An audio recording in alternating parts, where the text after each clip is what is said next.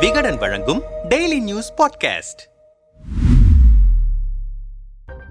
தமிழ்நாடு அரசுக்கும் ஆளுநர் R N ரவிக்கும் இருக்கும் மோதல் போக்கு அனைவரும் அறிந்த ஒன்றே. அதே நேரம் ஆளுநர் மாளிகை செலவு கணக்கு விவகாரம் கடந்த ஆண்டு தமிழ் புத்தாண்டை முன்னிட்டு ஆளுநர் மாளிகையில் நடத்தப்பட்ட தேநீர் விருந்தை திமுகவும் அதன் கூட்டணி கட்சிகள் புறக்கணித்தது முதல் பெரும் விவாத பொருளாகவே இருக்கிறது. அப்போதைய சூழலில் வரவில்லை என்றால் டீ செலவு மிச்சம் என்றெல்லாம் ஆளும் கூட்டணி மீது விமர்சனங்கள் எழுந்தன. இந்த நிலையில் சமீபத்தில் நிதியமைச்சர் பழனிவேல் தியாகராஜன் ஆளுநர் மாளிகை செலவு செய்த ரூபாய் பதினோரு புள்ளி முப்பத்தி இரண்டு கோடிக்கான விவரங்கள் அரசுக்கு வழங்கப்படவில்லை. ஆளுநருக்கு ஒதுக்கப்படும் நிதியில் விதிமீறல் நடக்கிறது என்று பகீர் குற்றச்சாட்டை முன்வைத்தார். இந்த நிலையில் பிரபல ஆங்கில ஊடகமான டைம்ஸ் ஆஃப் இந்தியாவுடனான சிறப்பு நேர்காணல் ஒன்றில் நிதியமைச்சர் பழனிவேல் தியாகராஜன் கூறியதை ஆளுநர் ரவி மறுத்து பேசியிருக்கிறார். இந்த நேர்காணலில் நிதி குறியீடு மீறல்கள் ஆளுநரின் விருப்ப நிதியை தவறாக பயன்படுத்துதல் போன்ற குற்றச்சாட்டுகளுக்கு உங்கள் பதில் என்ன என்று ஆளுநர் ரவியிடம் கேள்வி கேட்கப்பட்டது.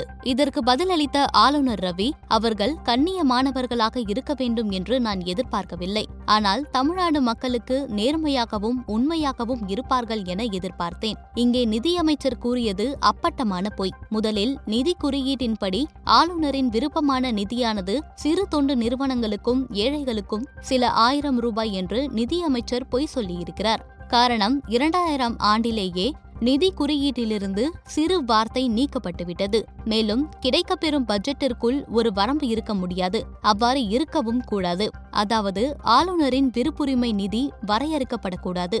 அடுத்ததாக அக்ஷய பாத்ராவை அவர் குறிப்பிட்டிருந்தார். இந்த விவகாரத்தில் இரண்டாயிரம் ஆண்டில் அப்போதைய ஆளுநர் பள்ளி இடைநிற்றலை குறைக்கும் என்பதற்காக நாள் ஒன்றுக்கு ஆரோக்கியமான இலவச உணவை வழங்க விரும்பியதாக தெரிவித்திருக்கிறார். அக்ஷய பாத்ரா மிகவும் பிரபலமான என்ஜிஓ. அவர்கள் ஒவ்வொரு நாளும் சுமார் இரண்டு மில்லியன் ஏழைகளுக்கு இலவச உணவு வழங்குகிறார்கள். பெருநகர சென்னை மாநகர பள்ளிகளுக்கு இலவச உணவை வழங்க அக்ஷய பாத்ரா முன்வந்தது. அதற்கு அவர்கள் விரும்பியதெல்லாம் சுகாதாரமான சமையலறை மட்டுமே. அந்த சமையலறையின் மதிப்பீடு ரூபாய் ஐந்து கோடி. இந்த தொகையை ஆளுநர் தன் விருப்ப நிதியிலிருந்து தவணை முறையில் விடுவித்து மாநில அரசின் கூடுதல் தலைமை செயலாளர் தலைமையில் குழுவையும் அமைத்தார். டிசம்பர் இரண்டாயிரத்தி இருபத்தி ஒன்றில் சமையலறை பணிகள் முடிந்தது. குடிநீர் எரிவாயு இணைப்புக்காக மாநகராட்சிக்கு சென்றபோது மாநகராட்சி அதை கொடுக்கவில்லை. கடந்த பதினாறு மாதங்களாக அக்ஷய பாத்ரா முதல்வர் அலுவலகம் வரை சென்று வருகிறது. அவர்களால் முதல்வரின் அப்பாயின்மெண்ட் பெற முடியவில்லை. மேலும் ஆளுநர் லட்சக்கணக்கான ரூபாய் செலவழித்து தேநீர் விருந்து நடத்துகிறார் என்று கூறுவது இன்னொரு புதிராக இருக்கிறது. குடியரசு தினம் அன்று ராஜ்பவனில் பாரம்பரியமாக நிகழ்ச்சி நடத்தப்பட்டு வருகிறது.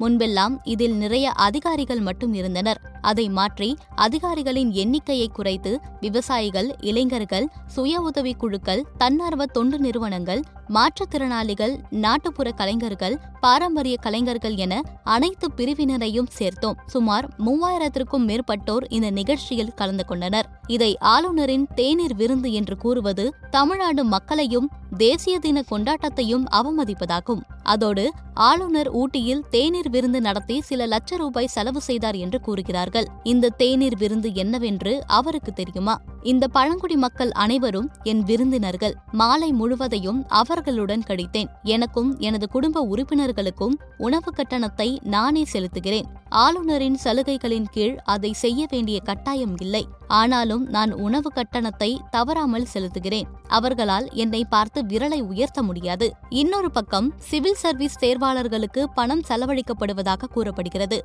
நான் அரசு பணியில் சேர்ந்தபோது தமிழ்நாடுதான் அதிக எண்ணிக்கையிலான அரசு அதிகாரிகளை கொண்டிருந்தது. ஆனால் இன்றைக்கு நாம் பல மாநிலங்களுக்கு கீழே இருக்கிறோம். இதன் காரணமாக இருநூற்றி ஐம்பது முதல் முன்னூறு ஏழை மாணவர்களை படிக்க வைக்க ஆரம்பித்தேன். அவர்களுக்கு நான் வழிகாட்டுகிறேன். அதோடு அவர்களை என்னால் பசியுடன் திருப்பி அனுப்ப முடியாது. ஆனால் இதில் அரசாங்கம் காழ்ப்புணர்ச்சி கொள்வது எனக்கு ஆச்சரியமாக இருக்கிறது என்றார்.